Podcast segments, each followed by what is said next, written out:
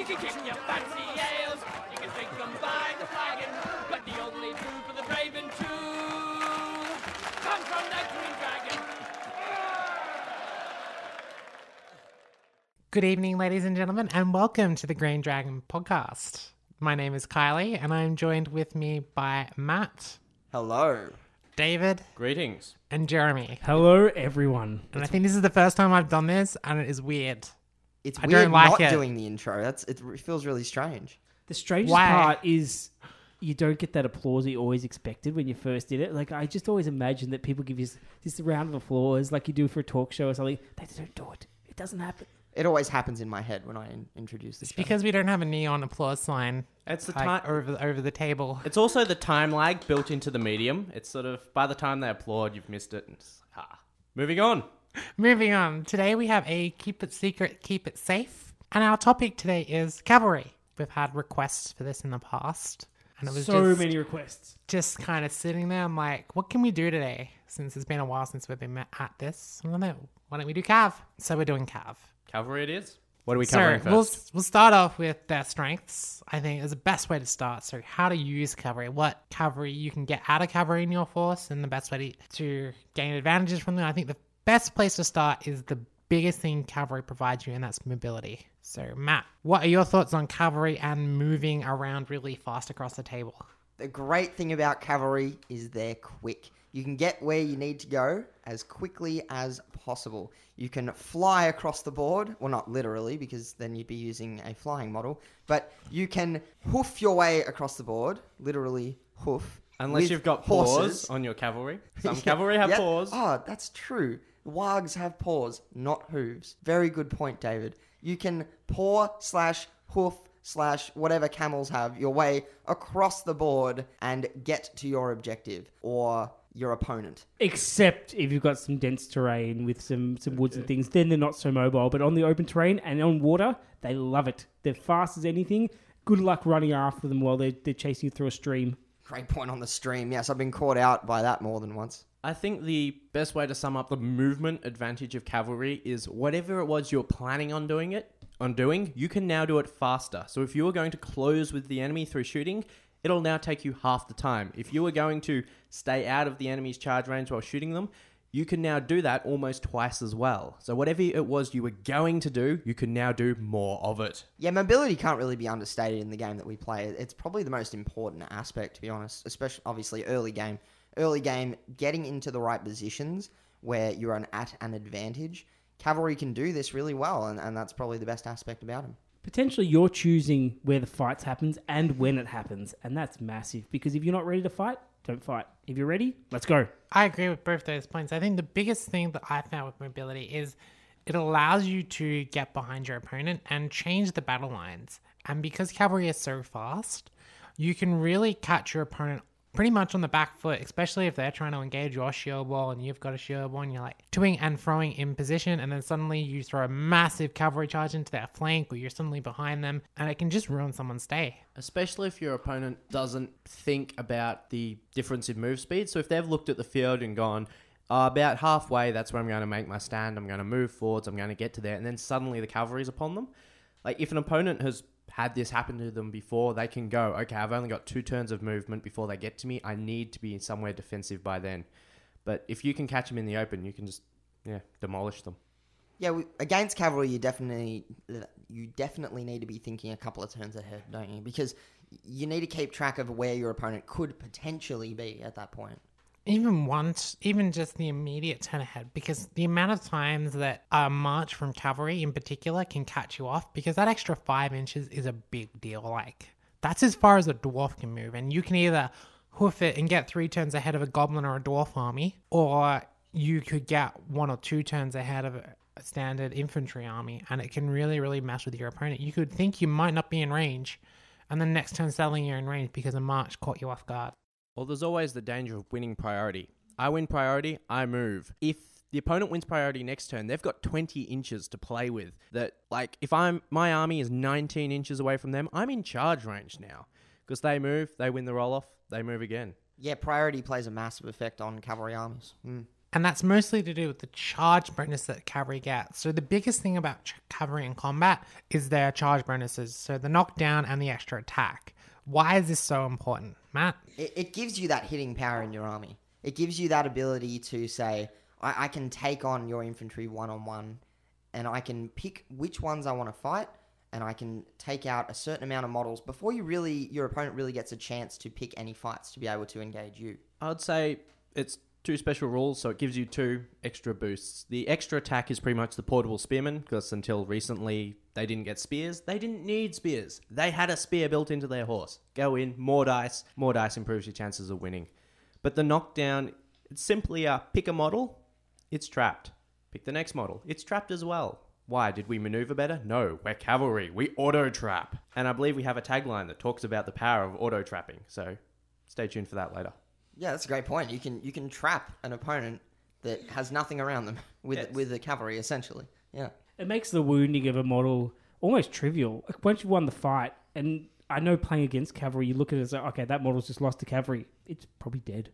It's just put it away, throw it away now. Okay, you've got four dice or eight dice or six dice or something, uh, some amount that's I'm probably not going to survive against. Maybe you've got a lance. I'm in trouble. And then even if you do survive, if you lose priority next turn, you're still on the ground anyway. And then the infantry can walk in and lay into you with a boot. Now, I've had a lot of players come up to me and say, "I'm to- I'm useless with cavalry. I'm totally crap with, and they always die. Why do you think this is? Why do you think that people always have such a bad time with cavalry when they're first starting?" Who wants to go first? I, I think the issue is mostly a misunderstanding of the power of cavalry. They think you can just charge straight in. And yeah, you've got the extra attacks and you've got the knockdown, so you're going to kill a lot of stuff. But at the, end of the day, if your opponent manages to survive that first turn with minimal losses, they are then at a massive advantage on the next turn. Because they are going to have more models than you, because cavalry tend to be more expensive than infantry and they're going to outnumber you, potentially trap you, and you don't have those spears probably because you, you're expecting the spears to be that extra attack on the charge. Yeah, sometimes the cavalry players bite off more than they can chew. They think, okay, I'm going to hit this this shield wall really fast. I'm going to knock it out, and then I'm going to move on. And they they end up going for even fights. And if you're doing even fights with cavalry, you're going to be in a bit of trouble because you'll win half them, you lose half of them. Yes, you'll do damage, but you're looking at probably double the amount of warriors against you for next turn, and then you might not get the charge off again. Dead. The other thing is your bases are a good deal bigger than the standard infantry base. So if you go straight into their sh- shield wall, you're probably fighting one on one because you're charging. They've got spearmen, so you're at two attacks apiece. It's fairly balanced, as Jeremy said. That's not brilliant. Next turn, they can fit two models into every one of your cavalry, and they've got their spears. So if they charge you, it's now four dice to one. You're in for a world of hurt. So whatever you're charging needs to die that turn, or otherwise you're pretty well stuck. So from what it from what I understand from you guys saying, it's it comes down to a lot to the charge, making your charges count. So how do you guys get a good charge off? What is the rule of thumb for a charge? I, I think to maximize it, what you really need to do is you need infantry support as well. I, I think that's actually really important. Being able to pick certain models that you go, yes, I'm sending a cavalry model into this one infantry model. I'm going to kill this one infantry model, and then I've got support with the rest of my army around it. I, I think that's the major place that people playing cavalry fall down in. They don't they don't understand. They think I'm just going to send all my cavalry forward. I'm going to send all of them into combat. I'm going to knock out this model, this model, this model, this model, and then the next turn, yeah, you're trapped and surrounded with your cavalry, and your infantry infantry might not be in the right place to support them. So basically what you're saying is players aren't following through. Yeah, yeah, they're, they're going in with one big hit, and then they stall, and then they die. I think it's also um, the cavalry move faster, so it tends to arrive at the enemy position first. But I won't generally commit my cavalry until the infantry is already engaged, the shield walls are locked. Then I send them round, and then they can start killing spearmen, they can start killing banners. If the enemy pulls people out of the shield wall to deal with my cavalry, which they have to do because I've got cavalry behind them, then my shield wall punches straight through the front of theirs because they've had to pull models out. So I wait until the enemy is committed to doing something, so then they can't respond to the cavalry. One of the strengths of cavalry is the amount of misdirection you can create when you're playing. So with a cavalry army, you often don't know where the actual attack's coming from or where the strength's coming from. And that's a huge strength. And people often give that up. What they do is they send their cavalry straight forward. They say, well, I can be in combat really quickly. And the problem with that is that there's no misdirection. The, the enemy gets time to set up and they know that, that you're coming from there. It's much better to look like you're going in a direction and then pull back and give your infantry time to go and, and be nearby. Or if you if you don't have any infantry, you need to make sure you find a way to split up your opponent so that you end up taking on small groups of them. So whether that's with your archery, whether that's with your maneuvering, or whether that's with something else, you, you've got to really make sure that you've, you, you're attacking with an advantage, and that's where the movement comes in. It's not getting to the enemy faster; it's getting to the place you need to be faster. So, so to summarize, I think cavalry directly against a shield wall not going to have a great time. Use them to misdirect. Use them to hit specific targets. Use them to grab with the rest of your objectives. Yeah, well, yeah. If you've got only a, a couple of cav in your army, those are obviously perfect objective holders. It's the concept of deception, no deception. If the enemy's ready for them, don't send them in. Go off, do something else. Either create an opportunity or just wait for an opportunity if you've got the time. One thing I've heard a lot of players um, talk about is a lot with cavalry in particular is always wait to charge on a turn when you don't have priority. So your opponent moves first and then you charge in, guaranteed to not get any counter charges. I actually feel that you should take this one step further, and I think you should always charge where your opponent can't counter charge. And this can happen even when you do have priority, because if you have priority, you can go in, hit quickly, and then get out in the next turns. If they don't have anything that is available because of your misdirection, you're moving them out of position, you can charge on a turn you have priority. You just need to make sure that you charge in such a way or use your other supporting pieces in your army to prevent a counter charge. And I think that is the key here, making sure that your charges hit, can't be countered, and get as much damage out of them as possible. Yeah, and that and that's a natural progression on what Jeremy was talking about with making sure you, you're splitting your army up, your opponent's army up, and making sure that, that they're not going to be able to, you know, defend as easily as they could. And if the enemy has an area where they have might and an area where they do not have might, you charge the area where the enemy does not have might. Because then, even if you lose priority next turn, you can still either pull out or you can keep charging depending on how the power balance is at that time.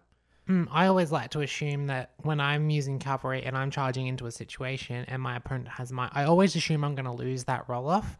So I'm planning ahead. Okay, what happens if I lose the roll off next turn? So I have something set in place for when you know everything goes wrong and suddenly my ca- cavalry get counter charged. I have a way to then bail myself out. Now, earlier you guys mentioned uh, having infantry with your cavalry. What if you don't? What if you're running a pure cavalry list, Then such you as have- Rivendell Knights, Mass Rohan, Harad, or something quirky like that. I'd say if you have no infantry, you'd made a fairly critical error in army selection, but some people disagree. I disagree, David. I am some people. I think at that point you better hope that you've got some way to split the opponent up, which is almost always done with bowfire. And that is the one thing that all of those armies you just mentioned have, Kylie. Yes. Mass bowfire. So the aim of the bowfire is to get as many shots as you can while the opponent actually can't hit you back at all. So you maneuver, you use your superior maneuverability to make sure that you're out just out of range of their bowmen, and then maybe you're taking on just their front rank or just their flanks. And then you're forcing the opponent to have to initiate the combat. They have to charge you, they have to run at you. And once infantry is running at cavalry, that's all cavalry, you've suddenly got them where you want them because you can maneuver around, you can go in circles, you can feint, you can do all kinds of things to get around it.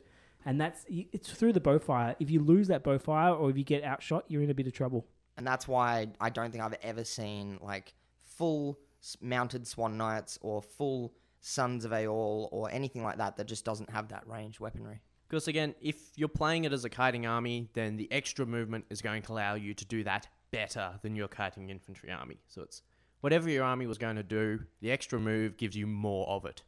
Yeah, just more shots, really. Yeah. More Even if even if you have less bows than you otherwise might have, still more shots because you've got more turns of backing away and, and, and pulling your opponent apart and forcing them to move where they don't necessarily want to move. And at half speed, you're still moving at pretty much the same speed they are. Yep. So we've talked about their strengths. How do you deal with cavalry? What are their vulnerabilities and what can you do to exploit them? I think the most important thing, if you've got an all infantry army, is to ensure that you're sticking together. As we've pointed out, pulling your opponent's army apart with cavalry is a hugely important tactic. If you keep your army together, you're already at an advantage because you're not allowing them to do that.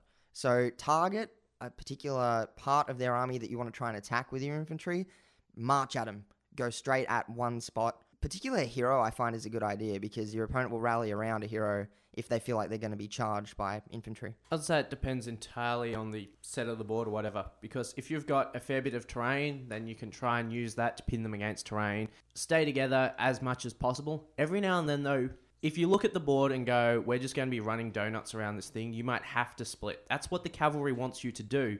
But if it's your only way to catch them, then it's your only chance to actually get it into combat. In which case, being in a bad position is better than being in a terrible position. Because I've seen people who didn't split their army and then never had a chance to actually engage. So if they had split, it would have put them at a disadvantage, but uh, they would have at least got to fight it out.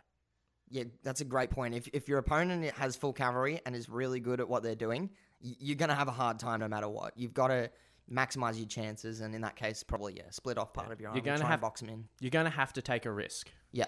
Play the objective too, and use terrain to leapfrog, almost leapfrog while you're splitting up. So you you kind of create these like pockets of defense that you can kind of fall back to at the same time. So yeah, you're putting yourself in a disadvantage, but you can sort of cover that disadvantage by using the strength of terrain and other parts of the board. The other question is how much shooting did you bring with you? Because I always have some shooting in an army just so we can try and pick off a hero on a horse. Because once once he's on foot, then you can draw a bead on his head and your infantry rushes him.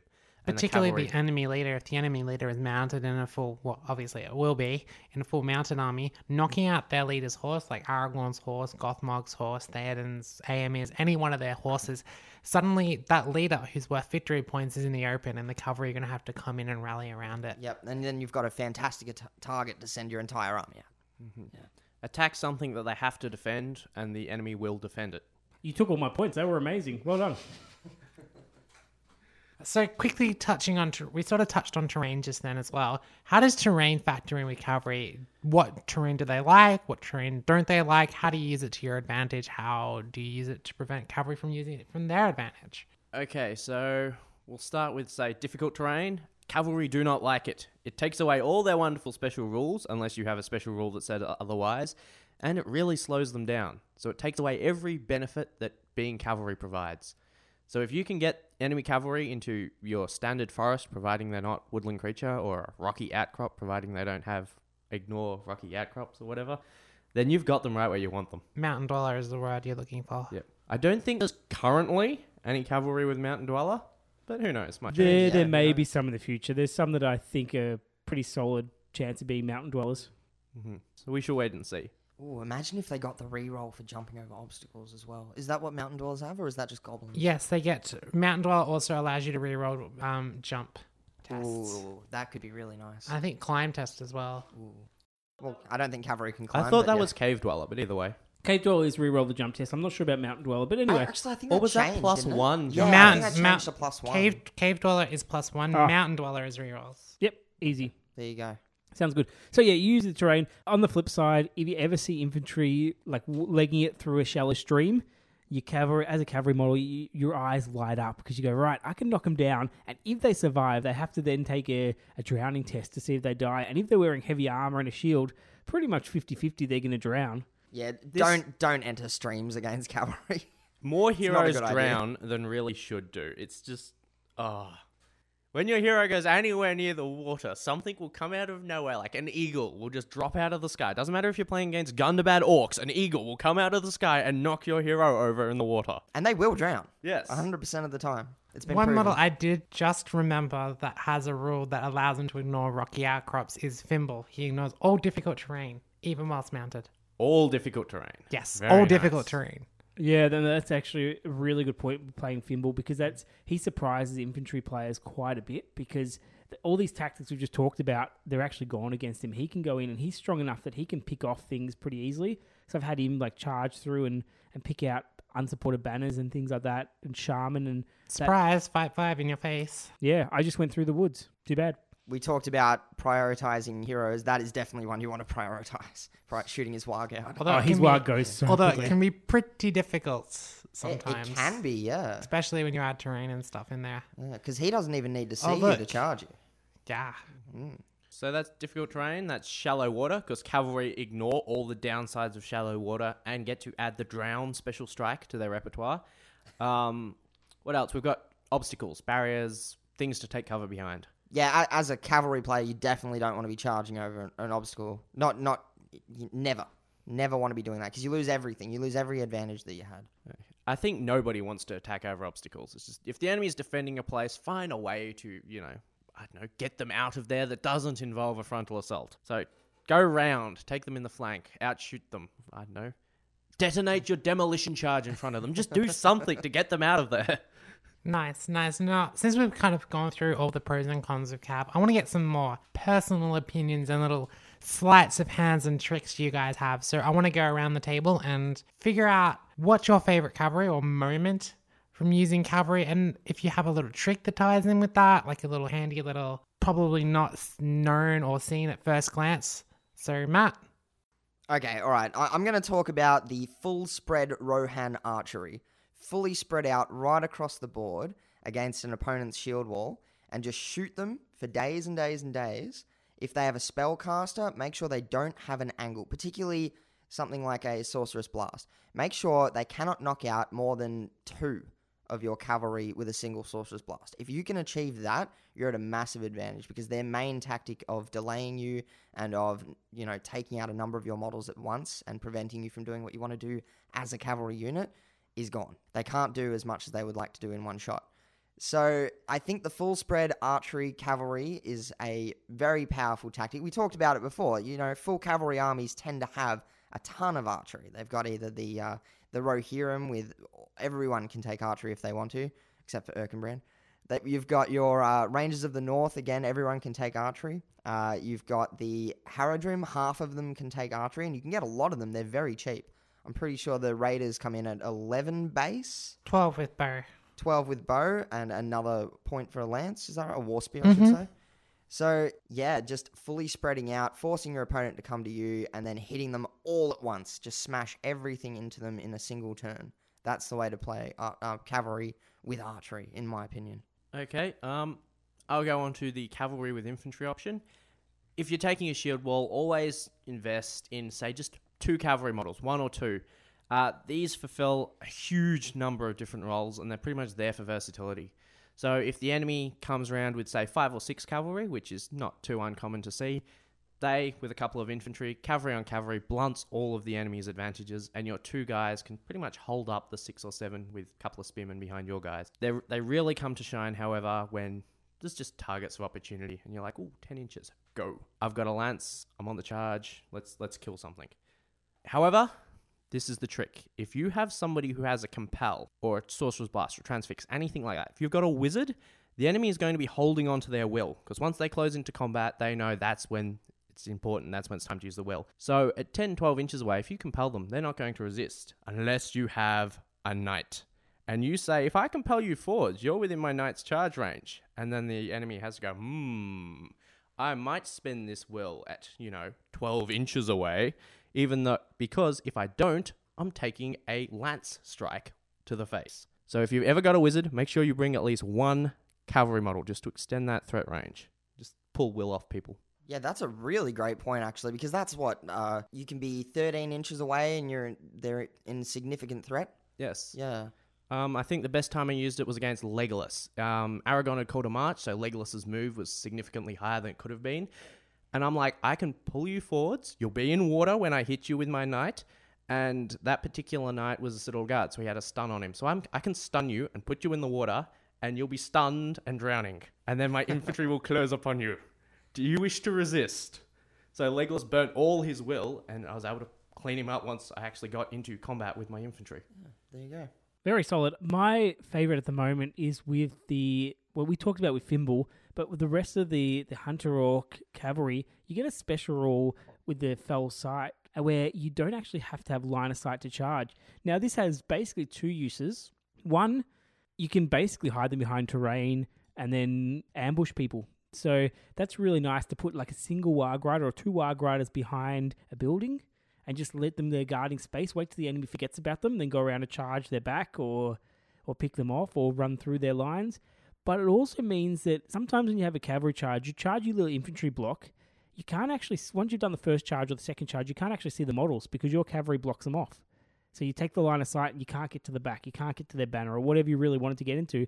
These ones totally overrule it. So you can go around and make sure you hit every single person in that little block. And I find it works really well with the infantry supporting because you can set up these charges that are basically impossible to ignore. It's really good, great for elven cloaks, things like that. Because normally elven cloaks are fantastic defense against cavalry. You sit up in the forest, you put your elven cloak on, they can't charge you because they've got to be within six inches. When they charge you, they go into difficult terrain. You got Fimbul, you got the guys who can ignore the, the line of sight. You're doing pretty well. Does that work on the ring as well? I think you still have to take a courage test for the ring offhand, Mm, but I'm not sure about that. Ring's not line of sight now. Rings, Yeah, it's the courage Yeah. test, isn't it? yeah, It's a rings a courage different. test. Yeah. It doesn't affect courage tests. So yeah, bodyguard can charge, Fell Sight cannot. Well, Yeah. Fell Sight needs to test. For some reason. Well, my favorite little trick with cavalry, or little strategy thing that I find quite particularly useful, is the dismounting of a horse. Now, it might seem kind of weird that the trick I'm talking about is sacrificing pretty much all the advantage of being cavalry, but it is a one time, one use only, amazables, like can win you the game kind of deal. I got two examples for this. Uh, the first example is last turn of the game, both sides knew that we're going to get quartered this turn, kind of like one, two models left, and there's stuff that can really dish out damage. So we know this is going to be the last turn. And you're just not quite in range of an objective marker. Well, good for you, you can dismount. So you can actually move your full 10 inches and then dismount off your horse.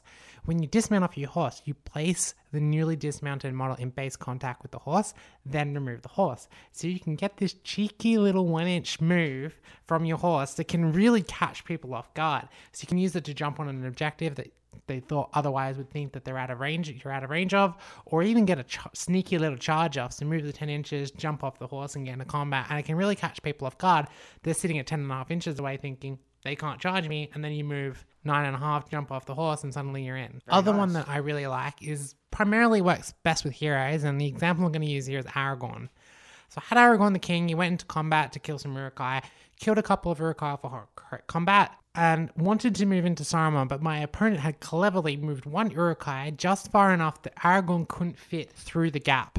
But Aragorn is on horse, not on foot. So he dismounts off his horse, moving himself just a little bit closer, and then because his infantry base is smaller than his cavalry base, can move through the gap, sneak into Saruman, and chop off his head. So the base dynamics between the the 40 mil and the 25 can be pretty big if you if you're looking at them closely and it can give you a really cool advantage when someone might not be expecting it Yes, I've, I've used this trick as well with uh, Gothmog just to keep him alive once, to be honest. It was uh, snuck him through a piece of terrain after dismounting so that my opponent couldn't get to him and obviously not get the VPs and win me the game at the end of it. So it's, it's very situational, but it can win you games. It absolutely can. It's a great trick. I used that one once to get the crushing win because the enemy held one last objective marker in domination. My last knight was just a bit too far away, so he dismounted to get the extra range, brought that objective to a draw, scored no VPs. nicely done before we finish up uh, I want to go around the table and ask everyone what is their favorite cavalry model in the game. It can be for any arbitrary reason. It can be because of how cool the model looks, how awesome the model's in the game, or a personal experience you've had. Matt, Riders of Rohan, straight up best at everything. If you got Erkenbrand, which obviously you do, you can give them fight four. You can give them throwing spears to get that extra range, so you can uh, harass as well. And they can all take bows. Just amazing cavalry unit. Okay. The runner up would be the Citadel Guard Cavalryman because Bodyguard on Cavalry is amazing. Bodyguard on anybody is amazing. Get maximum Bodyguard. Winner would have to be the Elven Knights from Rivendell. They look amazing. They've got lances, they've got bows, they've got shields, they've got everything. Take lots of those guys. Aesthetically, I actually really like the Harad cavalry, the the plastic box set of them. I think they look really nice. They're imposing. They still got the wicker armor and, and things like that, but I, I quite like them. And because they don't have the top heavy model on top of the cavalry model, you can actually put them on there and they stay on their base reasonably well, unlike some cavalry models. What do you think about uh, the plastic Haradrim cavalry compared to the old metal ones? Uh, I've got like 12 of the old metal ones. I actually got quite a bit. I've never put them together. I've never really felt the need to do that because I really do like the plastic ones. And if anything, I want to make the metal ones look a bit more like the plastic ones. So I'm I'm and ahhing about whether I just put some plastic horses on them and put the metal ones on the plastic horses, or, or what I do about that. I'll put them together. I'll probably make them a, a different squad, an outrider squad or something like that. But the the plastic ones were significantly better, I believe. Cool. All right, so my favorite aesthetically pleasing model, like the one that I love the pose of, is actually the Rohan Royal Guard. I think they, they look really, really, really nice. They've aged really well, I think, these, these cavalry models, and I'm really, really, really, really like them. I also like the Sons of Eorl, but I think they're a bit too much over the top. But I feel that we should mention Sons of Eorl since this is a cavalry episode and they're them being the best cavalry in the game. But my actual vote for my favorite cavalry out of all the cavalry is the Knights of Dol Amroth because I owe a lot of games. I even owe tournament wins to these models. These they have never ever in any game I have ever played let me down. They have always done the job I've needed to and it stepped up when I when I wasn't expecting them to or thought the game was lost. They have turn games. They are amazing. And once you throw Imrahil in there, they become god tier. So yeah. That 12 inch banner. The 12 inch Oh, banner, banner. the fight four with lances, defense six, armored horses, so their horses don't usually get shot out, courage four. I mean, the only thing they don't have is a bow, and everything else they've got. You put Prince Imrahil on your list of models that need a tweak for the next edition, didn't you? In that previous episode. Yes, Yes, I thought so. Yes. Good, good, good, good. the banner should be nerfed to six inches. I thought 'Cause we the said 12 we inch should have banner given him a is- throwing lance. The but he- 12 inch, That's that's where I thought we were going with that. the Oh, 12 inch banner is ludicrous, but you Good, know, good. whilst- as long as you whilst- know it is, that's fine. Whilst That- he there's a has it, reason I hasn't will let you use down. it and abuse it to the best of my ability. Just to add in a couple of things we haven't mentioned, Morgul Knights, pretty great. They've got the lances and They're really good at difficult to capture. They're really good at capturing objectives since you need the terror test to go back into them. Not great on a head-on charge, but definitely if you need them to clutch an objective. Yeah, they're a nice little hit squad, I think.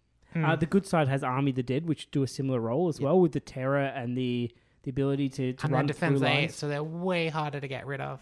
And they hit really hard as well, obviously. Blades of the Dead. You, you team them up with a Ranger of the North, and they become the lethal.